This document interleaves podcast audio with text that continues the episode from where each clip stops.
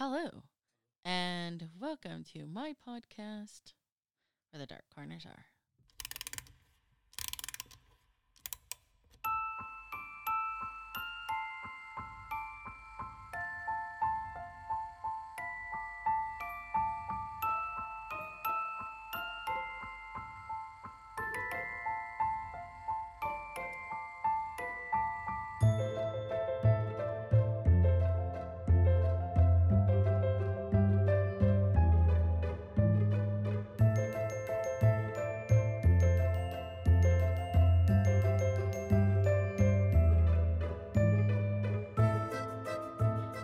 Hello, hello. I am Vina, and I am your Dark Travels hostess. Tonight, we conclude our Dyatlov Pass episodes with the investigation, if you want to call it that, theories, and our own personal, I guess, conspiracy theory. But just so everyone knows, I am still joined by the polar bear and the panda. Road trip with the panda. Yeah. I wasn't going to say it. It sounds better when you don't, huh? Crazy. So anywho, in our previous episode, we discussed the travels of the Dyatlov Pass group that eventually become this immortal mystery, this unsolved mystery. No, they solved it. Yeah, welcome to part two. Overwhelming force. Yeah, an avalanche did it. No. They didn't say that. It's just overwhelming force. No, I mean later on. Speculated overwhelming force. That's all you need to know. Right. Russian government said so. That's all you need to know. And so tonight we're going to talk about the Russian government and their involvement. And again, what people have thought was a potential reason behind all of this, including one of the main investigators who was part of it from the beginning. In our previous episode, it was discussed how this hiking and trail snow blazing sports club was part of the university that the majority of these college kids attended. And to recap from where we left off, just briefly, we were basically left with a variety of injuries and the bodies being essentially in various places along the mountain. And one of the curious things in my mind that just sticks out to me is the fact that these young adults, they were experienced, they were extremely physically fit, and in the direction that they choose to go in is in the opposite direction of their food and other supply stash, which to me, I think is very significant. If I was in a panic and fleeing my only source of heat, food, and water, I mean, there's snow on the ground, but I'm not putting that in my mouth. That's right. Cold is already. Point is, I would have gone in the direction of my additional supplies. They actually end up on the other side, on the opposite side. And there doesn't even seem to be any attempts to get to that supply stash either. In fact, there's just an attempt to get back to the tent, which makes sense too. So let's talk about the investigation aspect of it. Now, as it was previously mentioned, there was supposed to be a telegraph from Dyatlov who was to indicate that they had returned, all was well. This telegraph, this cable never comes through. Right. It's supposed to be February 12th. February 12th, they're supposed to be back. And they're not back. And then 21st, they start the investigations. Right. But what in the meantime, though, the family members get upset. They're getting nervous. And for some reason, the head of the sports club at UPI, the university that they all attended, Lev Gordo, lies about getting a telegraph from Dyatlov about how they were delayed to calm the parents down. So even from the beginning, even if they were still alive at this point in time, this fucking guy doesn't even help them. He lies to the parents because his thought is, we're going to hear them. They're fine. There's no reason for them not to show back up. Right. Happens all the time. Correct. But the family's like, no. We're not taking your word for it. And they start complaining to the local Communist Party. And the local communist party's like, we don't need this shit. Let's get this going. And play the Russian theme song. What the fuck?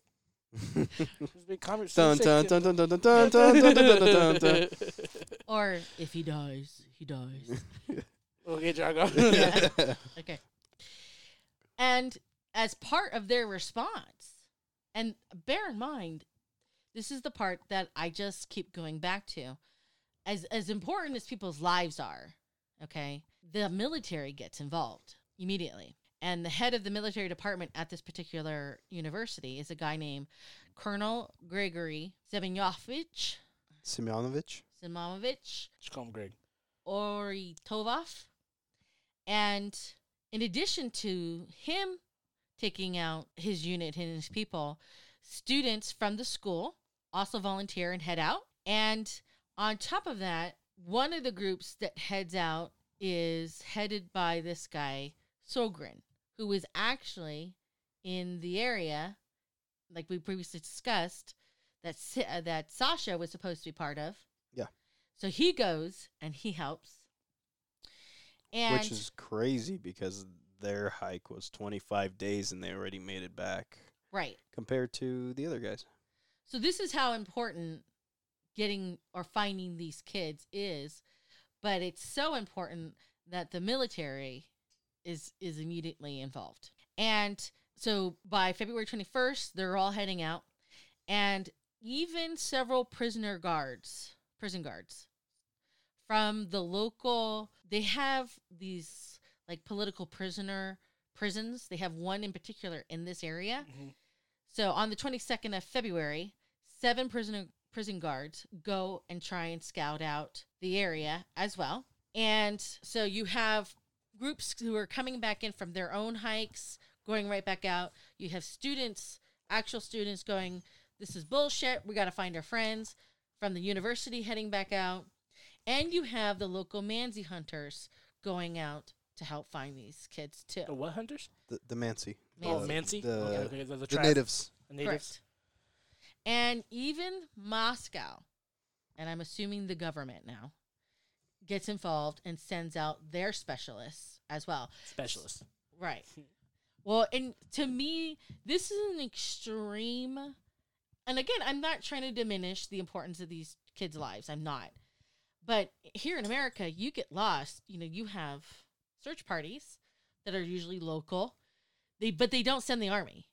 They don't send the military. Well, they don't have an FBI, in America, it would start, like you said, it would start off with locals, then local authorities, then progress to state police. Sheriff's office. Or, yeah, counties, and then state, and then federal. But they jump right directly to the federal level. That's the point I'm making here. Is they don't have, I'm assuming at this point in 1959, there isn't a Federal Bureau of Russian Investigations. You know, there's no FBI. Well, you FBRI. Don't know that because we are talking post-World War II. Okay, so the KGB wants to come. But I mean, look. Communist Russia, government wants to control everything. So basically what I'm saying is, to me, the immediate response from the government is... It's pretty quick. Too much. Yeah. It's too quick. Right, it's pretty quick for... Well, I mean, I want to say quick enough. I mean, like we said in the last one, from the beginning of the first search party, which took place on February 21st, to the discovery of the last bodies. Four bodies, yeah.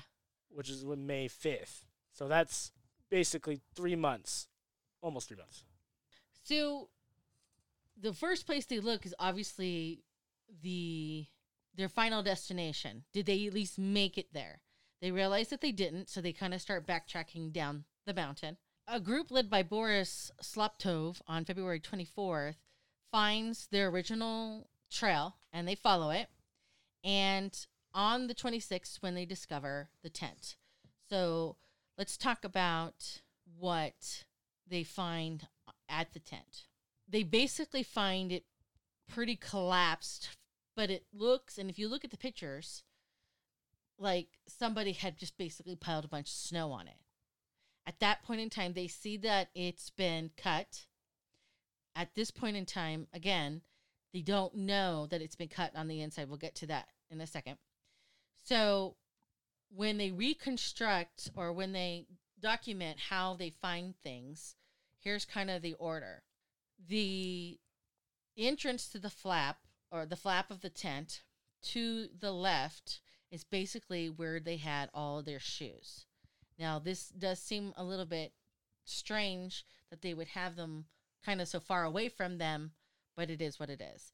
In addition to that, on the right of the entrance, there's two buckets, a flask of alcohol, two large axe, one small axe, a cooking pot, a knife in its sheath, a suspended stove, bag of biscuits, and in the center of the right of the entrance, so kind of past all these goodies at the entrance, they find two pairs of shoes. And then in the far back corner on the right, they find the food, cereal, can, sugar, wood, and essentially everything seems to be in order except for the pile of shoes that is on the entrance part on the left-hand side. Why is that weird? To me, it seemed like, I don't know if it's a culture thing. That would be my assumption. So you're saying, so if I walk into the tent, I look to my left, that's where I'm going to put my shoes. Right. Okay, so I mean.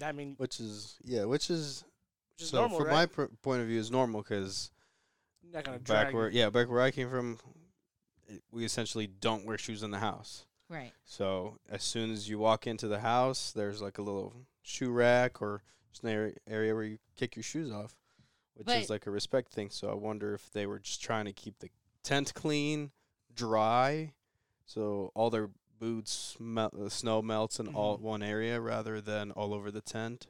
Well, and that's probably what the reasoning is putting there. The problem is that the boots were like in disarray.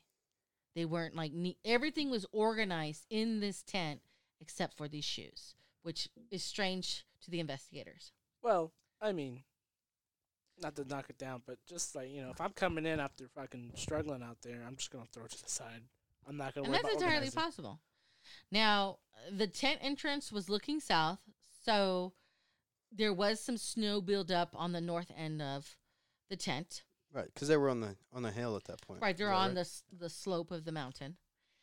And on the entrance part, on the outside, in the snow, they find some nice axe, and they also find Dyatlov's jacket. And side note, in the pockets, they find like a penknife and a pocketbook with Zina's picture inside, so maybe he still kind of carried a little... Okay. Torch for her. Either way, they found it extremely strange that Dyatlov would take his jacket or leave it outside. Period. Who does that? Why would you do that? Yeah, that's weird. It smells.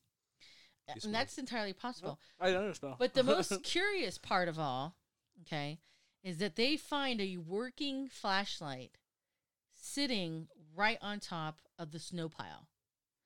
So... And they even pick it up and they turn it on and they're like, this doesn't make any sense. This is not covered with snow, even though the tent was.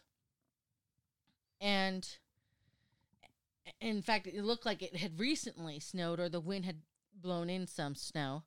So he's like, I don't understand this. But they don't find anybody. And they're actually still hopeful at this point in time that they're going to find somebody. Right, they're not looking for a group of dead hikers. They're just looking for a bunch of lost hikers. Correct. And from what I understand is, like, yeah, they did the inventory and everything. They just kind of like said where everything was at, but they didn't note everything to the point of a crime scene or an investigation. Correct, because they're still looking for live people. Well, there's no signs of death. Correct. And that was the other thing. I think there was even food that had been cooking. It was in the process of being cooked. Whatever happened, they were cooking their pork, which was high in fat and protein to give them the kind of energy to, do this. Right. What they do know, though, is that despite the fact that the tent is cut, and again, they don't know at this point in time, it was cut from the inside, that they exit in an orderly fashion. So whatever initial panic causes them to cut the tent, for some reason, not only does it look like they scooped up snow and, or somebody scooped up snow and put it on top of the tent, they walk out pretty much in an orderly fashion, which again makes no sense, because why do you cover your tent with snow, leaving your shoes and all your warm gear behind? Now, the other thing that was interesting is that I read that seven of them walked down in this orderly fashion with axes and knives, the Finnish knives. I mean, why do you leave the comfort and the safety of your one shelter in an orderly fashion armed? It doesn't make sense. Now, like you said, they find the two Yuris pretty much right off the bat because they see this tree and they're like, why does it look like someone's come through and chopped down stuff? A bunch of branches off the bottom. Why does this look like a fire remain? So, I mean, that's how they start finding the bodies. We know this. And then, you know, a week later, they find Sabatin. And in May, on May 5th, because it's a Mansi hunter and a dog, which tells me that they probably stopped looking. Well, yeah, it's 2 months later. For the remaining four bodies. Because it's a local guy who's actually just hunting, who finds Lyudmila. The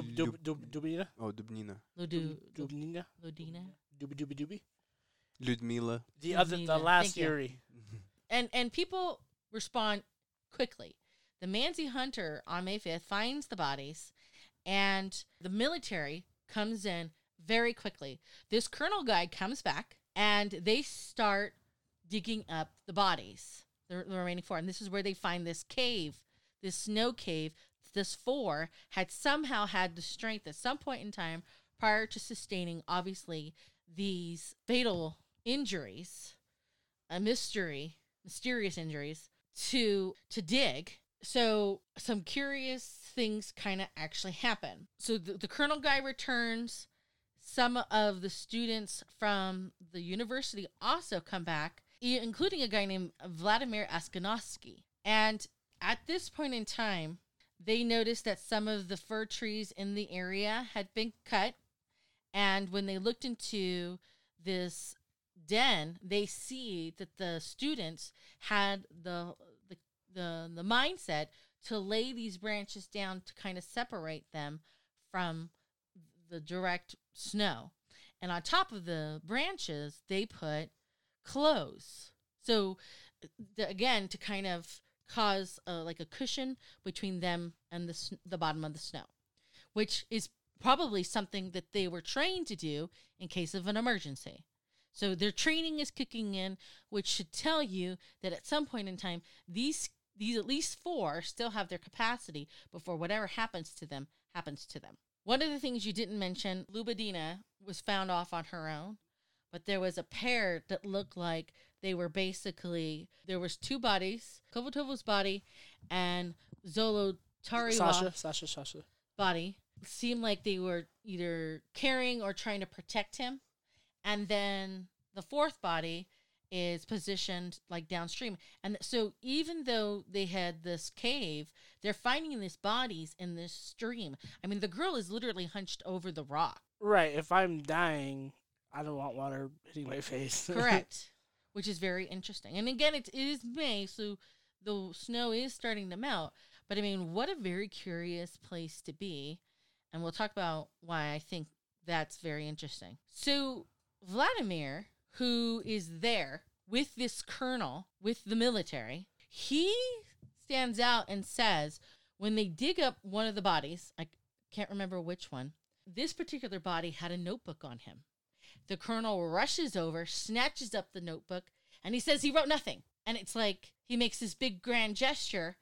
Well, did you even really fucking look? On top of which, it seemed like this notepad disappears forever. Nobody knows what happens to it.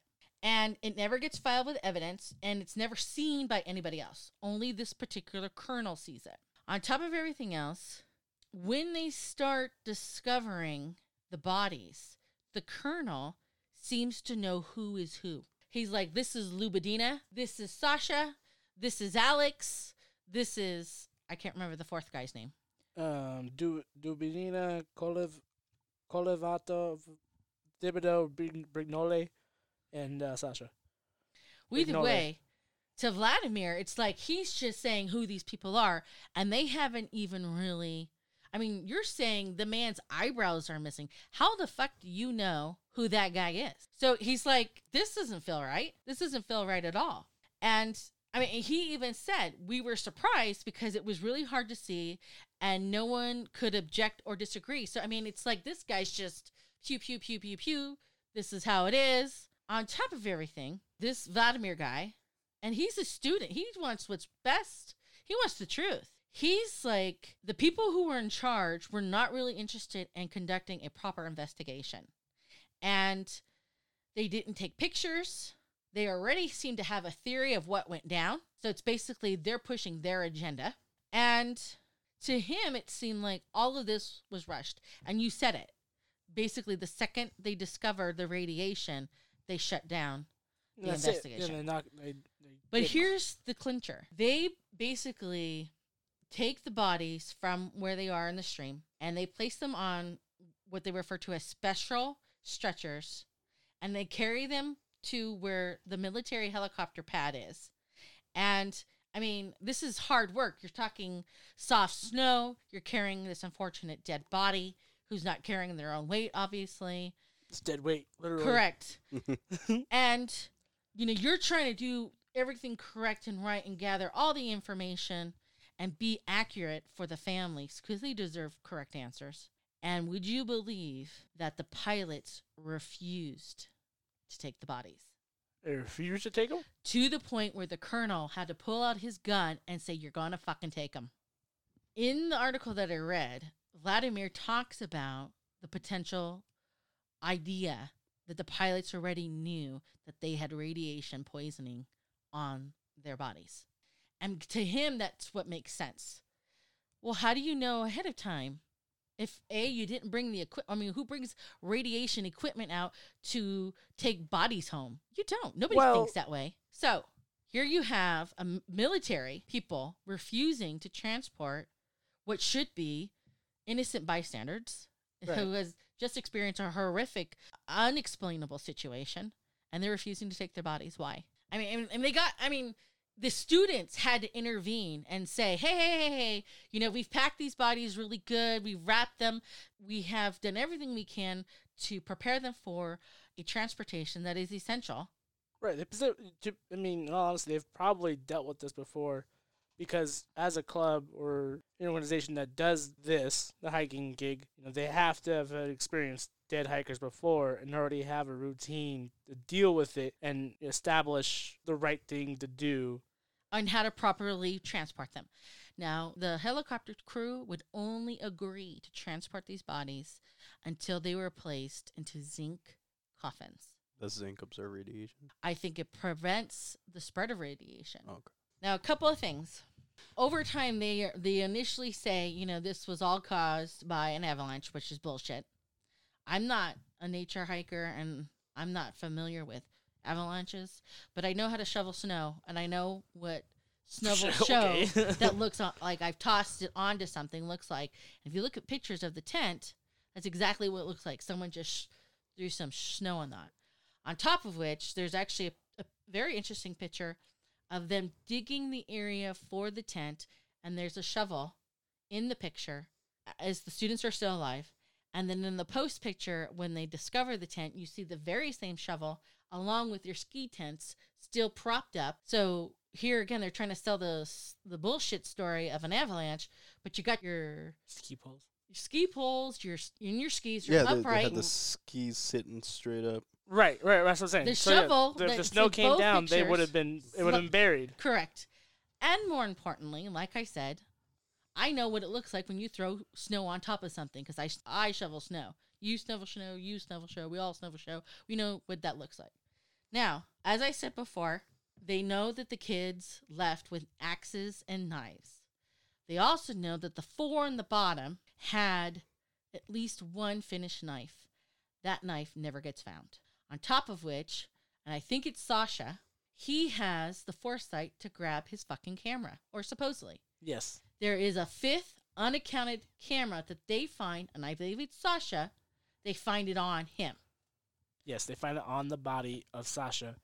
And that's the other thing that, you know, pretty much gets whisked away, but they can't explain the sudden appearance of this camera, and they cannot explain what happened to the Finnish knife that they used to cut the branches to put inside the ice cave to separate them from the snow. On top of which, again, nobody sees this notebook that the colonel swipes up immediately. And the other very interesting thing is, in the initial 5 that get buried, they actually have like a funeral kind of all together. The Russian government pushed for the families to have a very quiet, very low-key funeral. And they were like, fuck you, no. And it's like all these towns actually turned out to bury the first 5. The second 4, however, and they had the capability of open caskets for the first, even though it was noted by several family members that their skin had different coloration that was not normal. And again, we're talking Russia. They know what a person who dies legitimately from hypothermia looks like after being killed from hypothermia. This is not it. The 4 kids that get found later, the ones with the radiation, they are not allowed to have a open casket for their funerals. And would you believe they actually host their funerals, all 4 of them, but Sasha's grave is nowhere to be found. I don't think he was actually buried with the 3 of them, but it was like, I think his funeral was like a day or 2 later. But people said, I went to his funeral. We saw him. He buried him. But if you look now, you can't find his grave. And he's the guy, he's the World War II guy. He's the guy with the 24. He's the guy with military experience. And it's my understanding, and again, correct me if I'm wrong, before all of this shit went down, 2 of them went out. 2 of the gentlemen went out. Yes, they established that him and Brignole, I think is what it is, they were the ones outside, allegedly. Which is why I think those were the 2 that had shoes on. Well, yeah, if you're going to be outside, fire watching, bear watching, guarding, whatever you want to call it. Right, or taking a piss. I think it was... Well, yeah, I mean... Now... Were they holding hands? It gets cold out there. Don't want to get lost. Now, one of the other... non-military men who was part of the investigation is a gentleman by Lev Ivanov. And he was, again, in charge. There was a lot of people, a lot of badge flashing here. Right. Everyone passed the torch of who was in charge or who was in charge of what and whose word are we following now or, you know. But that makes it easier, though, because if you construed a bunch of names together, you could never pinpoint who's really responsible. Right. So if we have a piece of evidence, you pass it to this person, you pass it to that person, it can, for one, get tampered with and destroyed or whatever along the way. Shuffle. You'll never know. It's like, did you fuck up? Did you fuck up? Right. Did you fuck up? Did you hide this? Did you do this? And you say, no, I gave it to so-and-so. And then it just keeps it going. And then it's just an endless chain of bullshit. So now this guy has come out, especially since the fall of the Kremlin, you know, communism, Gorbachev.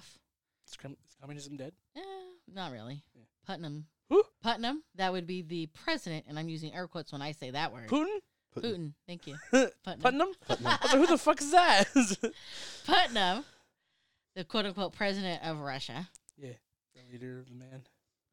Either way, the point is that one of the lead investigators has come out saying that he had a theory that was quickly kiboshed by the Communist Party, by everybody involved, and he was of the opinion they believe they caught in one of the cameras of the Dyatlov Pass group were pictures of very strange lights in the air, in the night sky.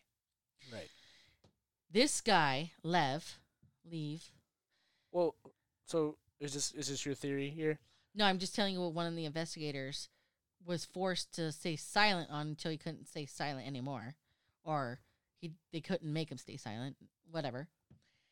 He promoted the notion, especially based on the type of injuries that were sustained by the last 4, that some type of fireball or UFO-related incident had occurred because he was under the impression that the 4 were a target of some type of explosion, which would make sense as to why they had sustained the types of bruises and potentially the radiation that was found on their bodies or on the clothes. Now, there is a tremendous amount of dispute about this radiation scenario.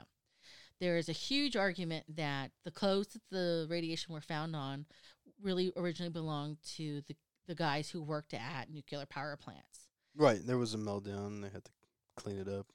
Correct. Now. Right. That was. There was one Yuri, and I think. Yuri Krivonchenko, and who was the other feller?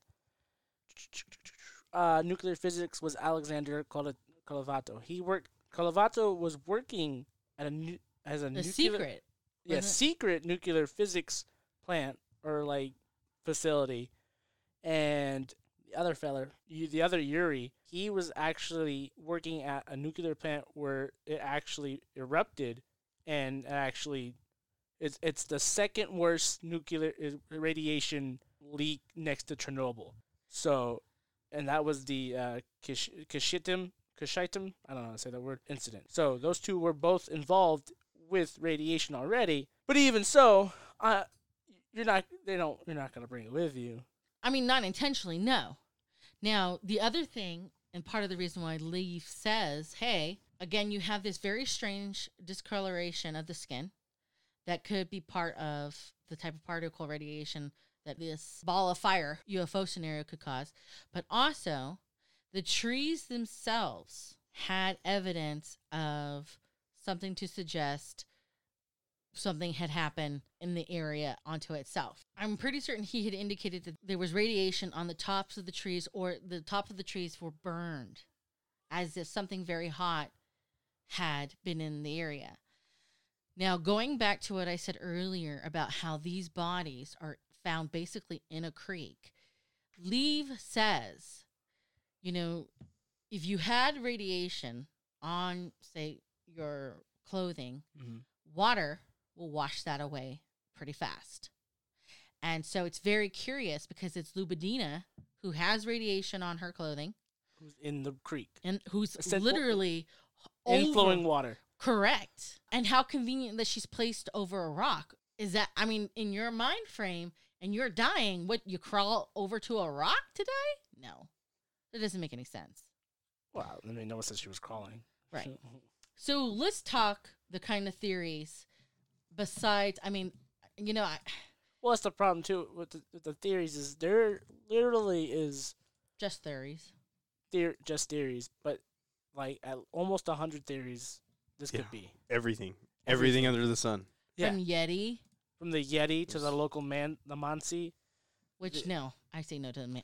Immediately no to the Mansi. What? From what I understand, the Mansi was like a friendly tribe. Right. And not just that, but I mean, you're talking about a group of people who've lived under the radar, literally off the grid. You're not going to draw attention to yourself killing a bunch of Russian kids. Well, like I said before in the last podcast, is they go off the path. They didn't follow the path they were supposed to go on. So they end up going somewhere that's actually heavily Mansi territory. So what the theory that I was reading was that essentially they wandered into the forbidden area, like the land of the ancestors. Right. And that's why the Mansi would have attacked them or killed them. Yeah, that's where living people shouldn't go. So they made them not living. And to be fair, it is like a local like hoopla, like the Mansi, you know, can they can get you. Right. And yes, they can make you disappear. Any traces of you because they know how to do that. Well, that's their territory, and they've lived there, like you said. Hundreds of years. Their home field advantage. Yeah, correct. It's like walking onto the reservation. Yeah. Whole new set of rules. Yeah. So, but I understand that it doesn't explain, like, the radiation or nothing, but, I mean. Or the discoloration of their skin. I mean, some of them were purple. Some of them were orange. Well, I mean, I'm not... I don't know their culture, but I mean, in some cases, you know, if you wanted to do what you're going to do, you're going to sacrifice or do whatever. I mean, they have ceremonial kind of things. And I'm not saying the paint would stay there forever, but I mean, they have their own thing. I'm going to say no to that. I mean, yeah. I don't believe in it either. I'm not saying I believe in this, but it's a strong theory. One of the theories. Stronger, quote-unquote, theories. There's the UFO. They saw something in the night sky. Right. So, like you said, the other group that was there, you said, stated they saw lights in the sky.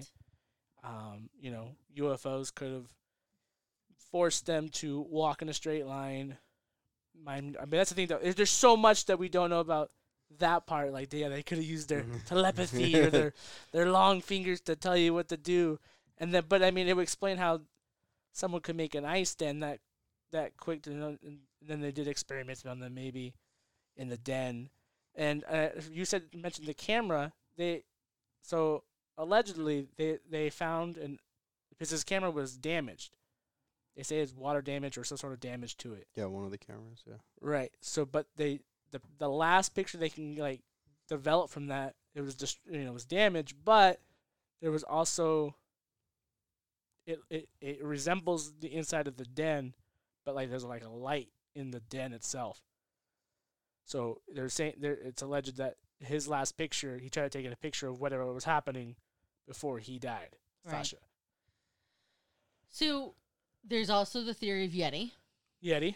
There is a picture that looks a lot like a Yeti. Yes. Have you seen that one? In the background, yes. That's a trippy picture. Yeah, that's a good one. Now, to me, you have the two kids who are potentially pissing. They see Yeti coming. Like, get out, get out, get out. And that's when they slice open. But it doesn't explain why they walk calmly down the hill. I had said this earlier and I didn't get back to it, so let me get back to it right now. When they had taken the tent back to the place to examine the evidence, one of the investigators was having his suit resewn, and it was the seamstress who looked over and saw the tent and was like, that was cut from the inside.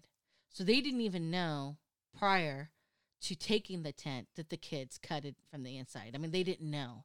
And the tent being cut, period, was baffling. Well, right. But it's the seamstress that says, hey, this was cut from the inside, and this is just like a whole, oh, my God. You know, right, she probably asked, why did they cut it from the inside out? He's probably like, what the fuck? What are you talking about? Anywho, but getting back to the Yeti theory, I mean, it makes sense that they would do that. It would also make sense why they would carry axe and knives, but it doesn't make sense why they would follow in one suit. And we're supposedly a storm was going on. So how hard is it for you to follow in one line suit?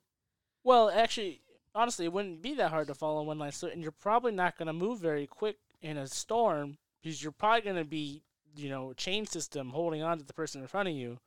And that's entirely possible. But if Yeti's after your ass, you're not going to stay in one big line. Well, I mean, and that's the thing is that maybe they subdued the Yeti, or they did something to it to where they knew they were safe just long enough to get out of there. Right.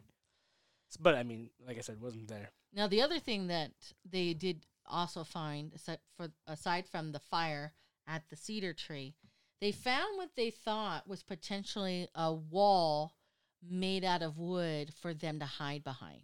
Yes.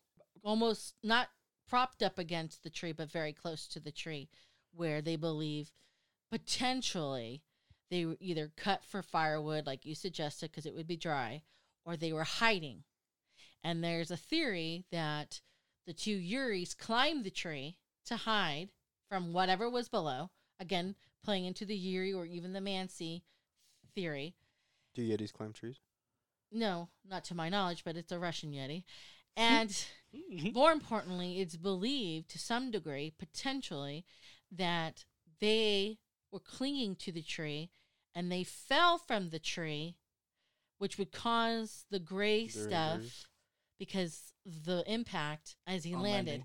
Now, also, both of them, one's biting his knuckle either because he's cold or he's preventing himself from screaming because they have skin in the teeth. It's his knuckle. His knuckle's literally in his mouth. So he falls too. So both of the Yuris fall. That causes them, and they're dead. They fall dead, which is why potentially one of them, their foot is burned because they fell too close to the fire.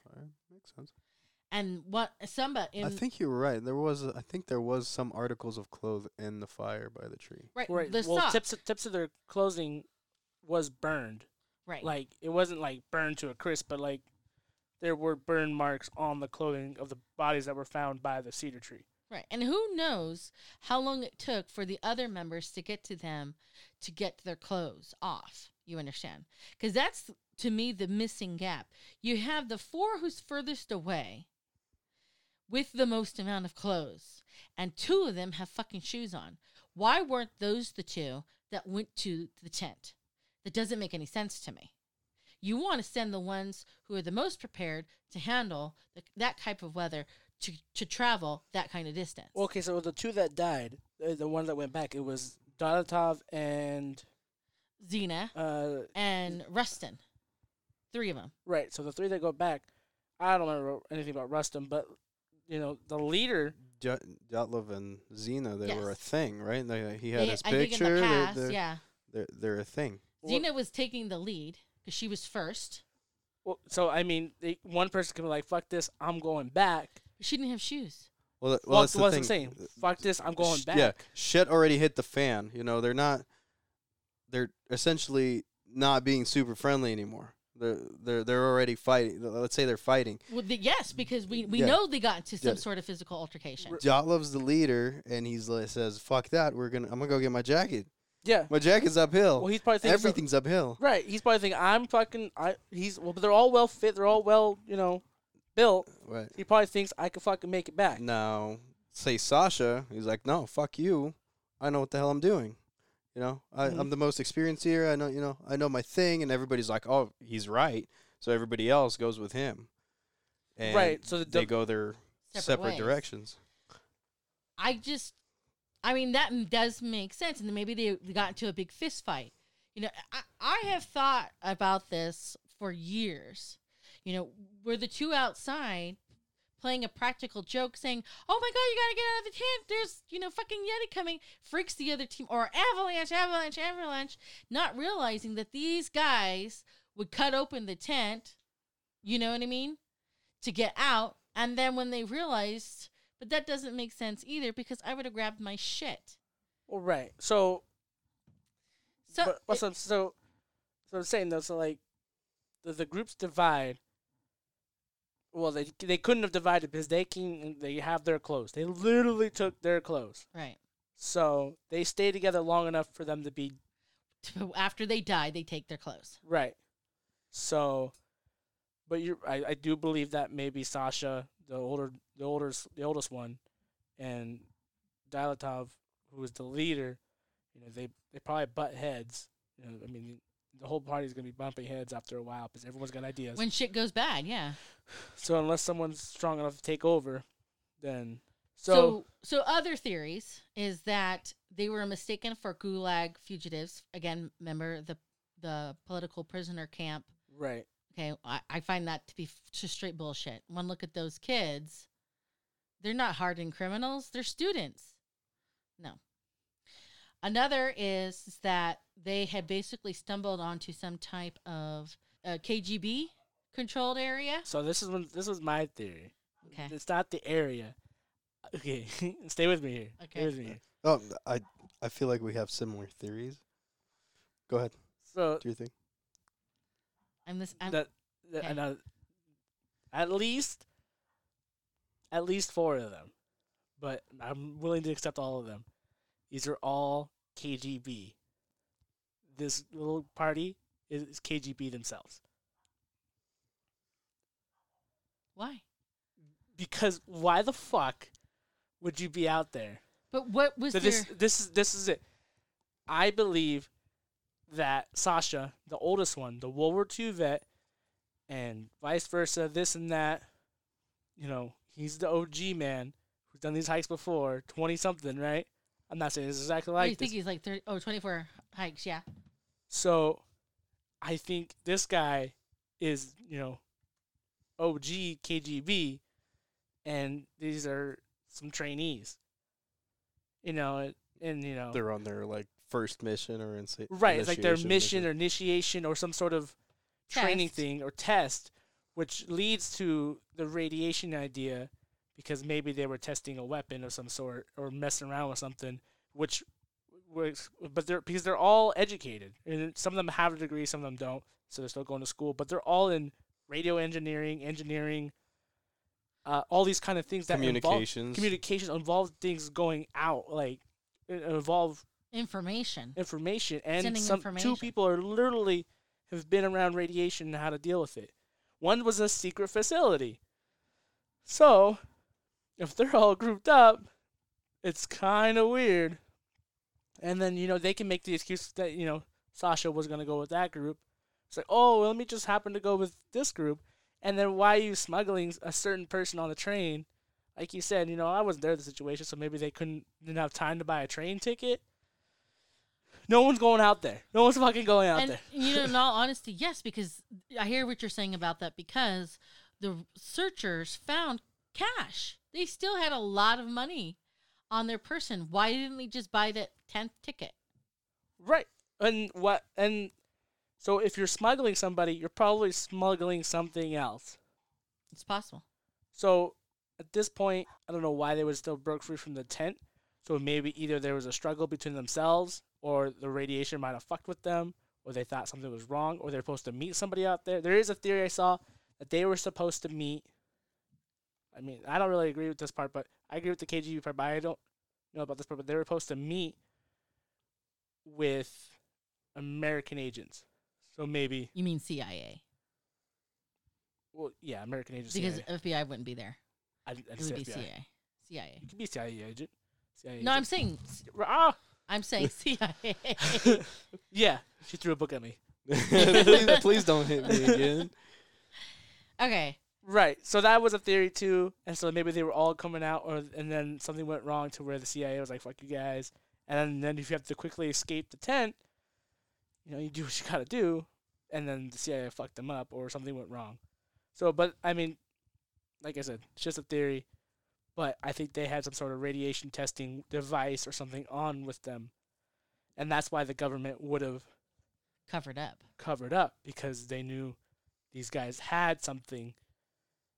And whatever. And then maybe when they're in the den, at a certain point, it just got too cold. And they, you know, I'm no expert either, but I'm pretty sure radiation kind of warms up the soul before you get melted. Well, it depends on the radiation. So. Okay, so that's your theory. But kind of just to cover our bases here, special forces, they were attacked by some type of Russian special force, which is a possibility. I like that. I'll touch on it later. Secret launches, infrasound, the wind, this weird humming sound off of the mountain. Right, it's like a frequency. I listened to that a little bit, and all the research for that is like pure speculation. They have like no set scientific numbers or anything like that, or cases that actually happens. That. Yeah, right. Or, you know, anything. But, I mean, if it did happen, it just happens to be that one in a million shot. For all 9 of them? That's the stretch. Well, that's the thing. So why does it have to be all 9? Well, because they all calmly went out of the tent. If one person goes delusional, or 2 even, right? It's just a one in a million shot. If 2 people fucking lose their shit, and they grab weapons, and they fucking tear open your only tent and make you go down a hill. But they had other weapons.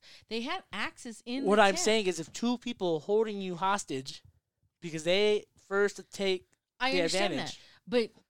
But what I said earlier was when they left the tent, they left with axes and they left with knives. Yeah, but no, it doesn't specify who took them. Correct. It does not. And more importantly, it doesn't specify if they ever found guns. Because, I mean, we're all looking at Sasha, but the other guy, I want to say Alexander, he looks questionable. I mean, you look at these guys' pictures, and you're like, you see dorky kid, you know, college fun kid. Then you got this serious motherfucker who looks like he will kill you. Well, Alexander's the one who worked at the nuclear place. Yeah, that guy. All right, so then we talked about Yeti. We also talked about the lightning ball or ball lightning. The orange, maybe not UFO, but being this weird phenomenon of these lightning strikes in the area. Because, again, weird lights were seen by another traveling group. There's no denying that. And, again, these are kids who want the truth, so they're not going to hide. There was the theory of gravity fluctuation. There's even, and someone had touched down earlier about how the fire, there was a fire and it caught the guy's clothes. Well, potentially a fire broke out. I don't agree with that because they wouldn't have left the tent. They would have used the snow to put out the fire. So not falling for that one. So that would explain why the snow was shoveled on there. But it doesn't explain why they would leave the area. Also, too, there was a suggestion that they got mowed down by a snowmobile, which, again, doesn't make any sense to me either. So lots of variety and theories. So I like the paradoxical undressing. I didn't never heard this before. Oh, you're not familiar with it? I wasn't until I looked. Okay, do you want to explain it? All it is simply you got so cold that the mind basically kind of. Oh, you think you're too hot? Yeah, you're so hot. Your mind thinks because you're so cold that you're not functioning. Your mind tricks you into thinking you're hot. Right. So you start undressing. Right. And then if you're undressing, you think you don't need any clothes. And then you just get loopy. So it's almost like the wind effect thing with the certain frequency and everything. Okay. Polar bear. I have my own theory. Are you done with your theory? Yeah, you don't want to add anything to it? It's the KGB motherfuckers. They are KGB. They are KGB. I'm telling you. I like that, but not a lot. So essentially, I think there was just a group of kids going hiking, and they stumbled onto something they weren't supposed to see.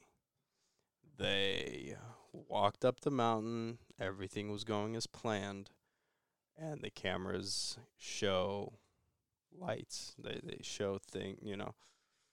They saw things. They saw things they weren't supposed to, and let's say it didn't spook them right away, but because I don't think any of the photographs have dates on them. Essentially, they saw lights, I think were explosions or missile testing. This is a period of the Cold War. This is after World War II, Cold War. U.S. and Soviet Union are rallying their stuff up. You know, they're testing weapons. They're making new cool things. And what better place to test them than tundra, wasteland of the mountains, far away from everything. The dead mountain. Yeah, the dead mountain. I mean, so they make their way up there, and they're camping out, and they saw the lights and everything, and maybe they didn't even know what they were looking at. And they're cooking their dinner in their tent. But the special forces or the KGB or whoever, you know, Russian military, the guys who were testing the weapons, found that they were there and that they saw what they saw. And let's say the two that went outside, they got those guys first. And they come back towards the tent. And then, you know, a couple guys with guns come into the tent. And they say, we're getting the fuck out of here. You guys are doing what we're doing. And, you know, they're being a bunch of college kids, say, okay. And, you know, to make a point, this freaking soldiers cut the tent open so they can get the fuck out. They walk in orderly fashion because they seen the footprints of them walking straight and calmly in the line. But, you know, there was so much tampering going on when they found the tent that you don't know if there was other footprints in the area because when they found the tent, they weren't looking for dead kids. There was... Or a crime scene. Yeah. They walked all over there. Right, the evidence. Yeah, all over the evidence. Things got destroyed, and these guys are pretty good at covering up. Well, not that good. If they were that good, they would have. They were covering up their evidence, not what happened after. But they walk down the hill.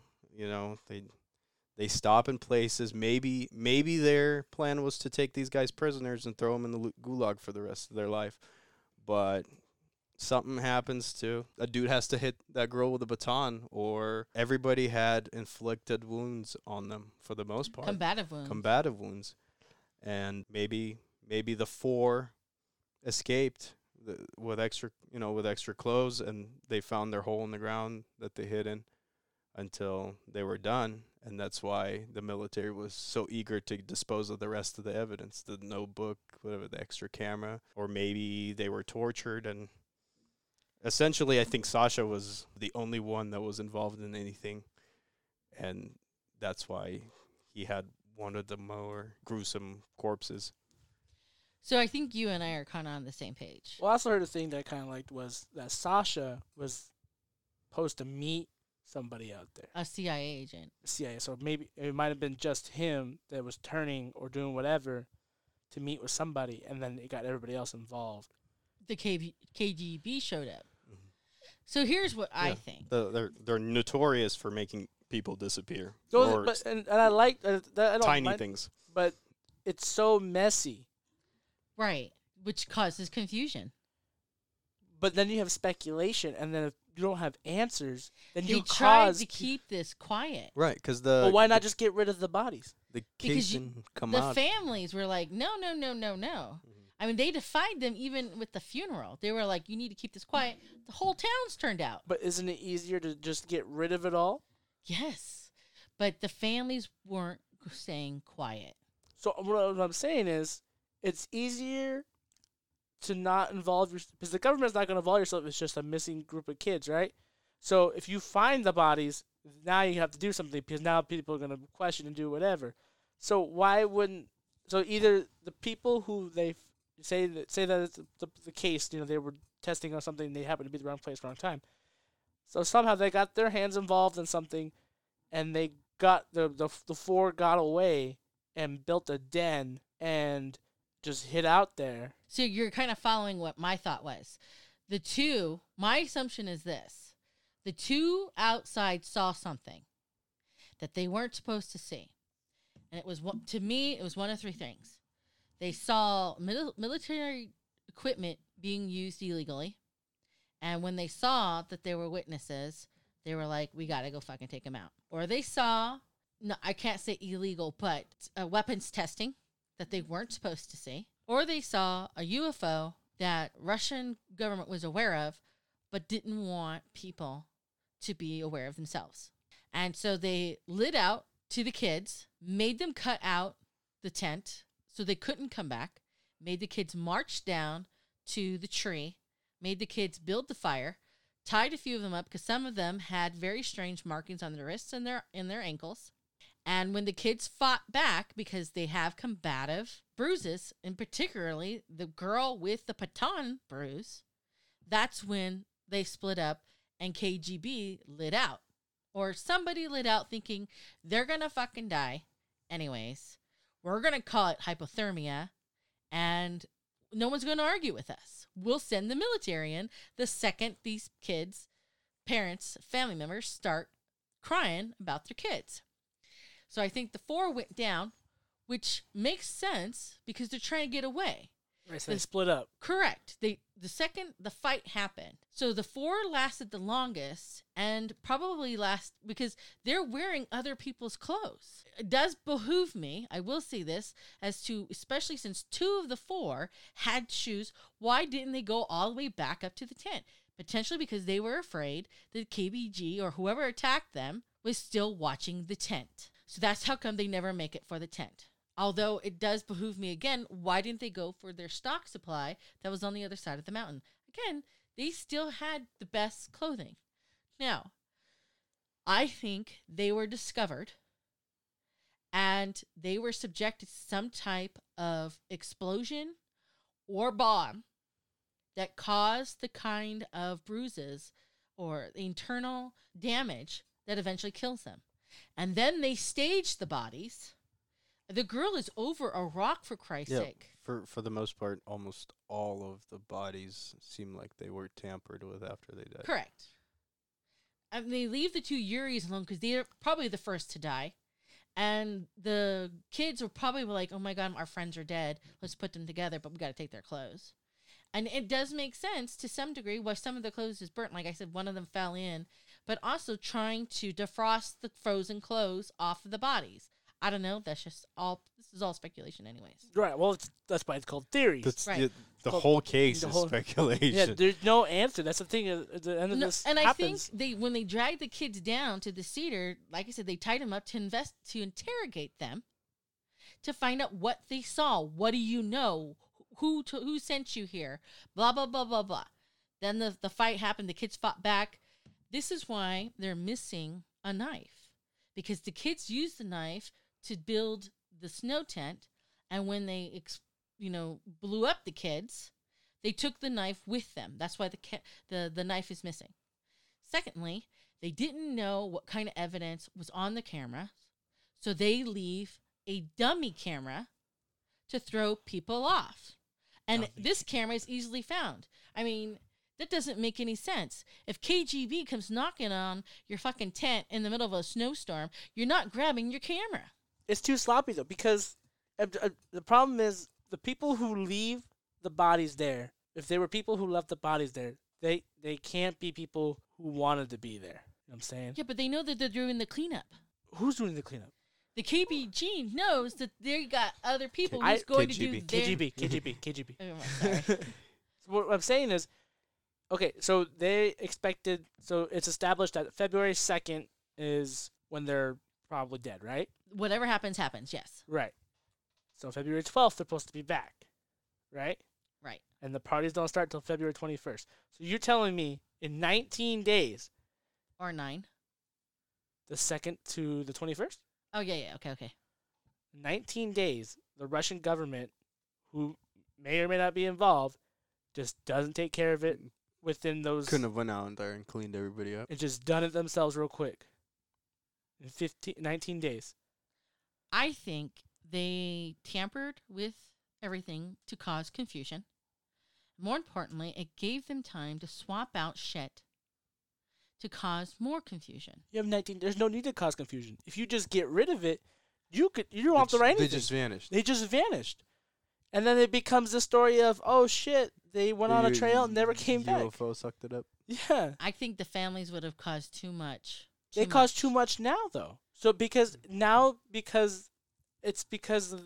the fact that their bodies were still there and that close, is it creates the conflict now between the people. But it wasn't planned. I mean, it wasn't planned for families to find out all this shit that was wrong with it. They knew... Whoever was in charge of the cleanup of this sucked, okay? It was terrible at their job. Okay. No, I think they knew exactly what happened.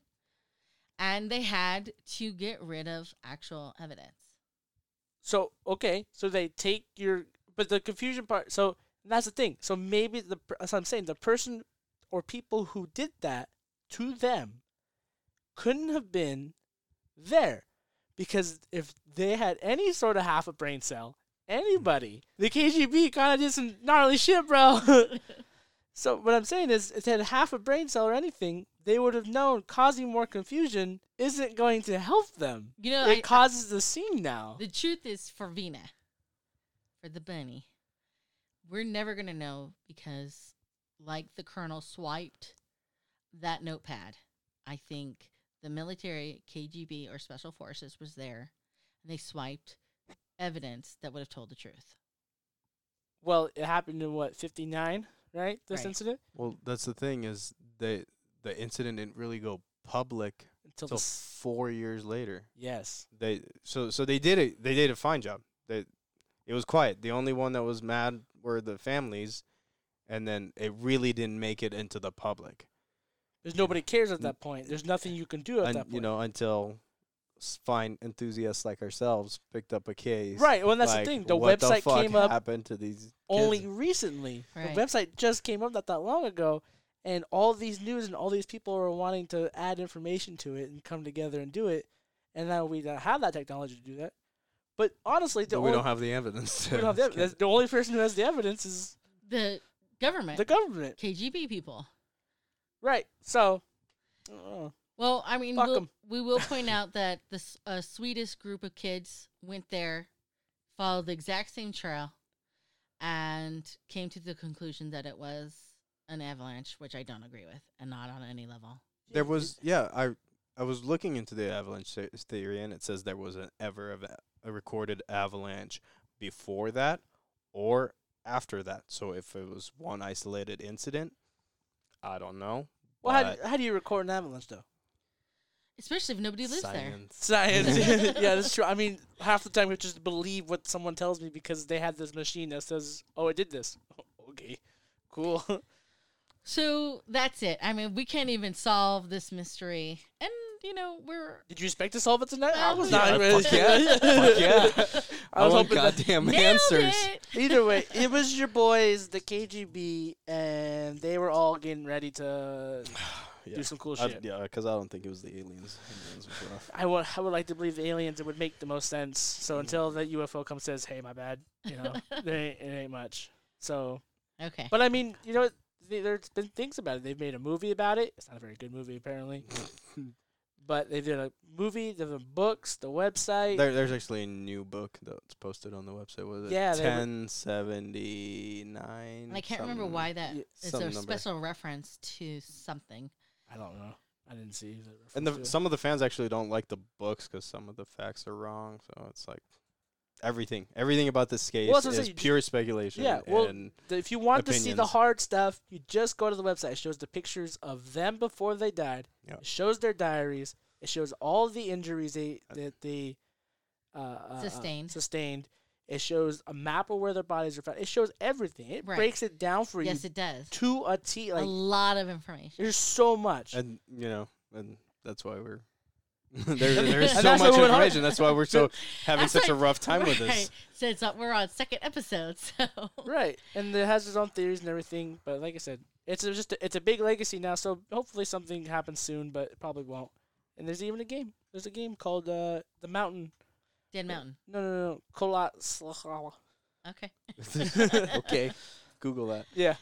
All right. So that's what we have for you tonight. On to business. Facebook. We have a Facebook page. If you are curious or interested and would like to join, send me a request. But in the meantime, if you have a place that you would someday like to see where their dark corners are, or you have an unsolved mystery you'd like for us to research and do an episode on, send me a request at wherethedarkcornersare@gmail.com. Final thoughts, Panda. Just send your thoughts to the Facebook page. Just check out the website. Literally just look up Dyatlov Pass and you will see everything there. Yes. It's trippy. That's what I was going to say. Check out the website. Make your own conclusions. Make your own decisions.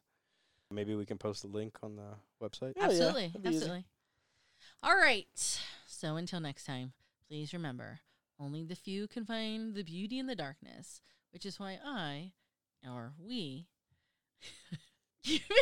Wow. I'm just sitting here. Wow. Just took all the credit. Yeah. It took like 2 weeks to research this shit. That's why we will see you next time. Where the dark. Next time, I hope to see you. Where the dark.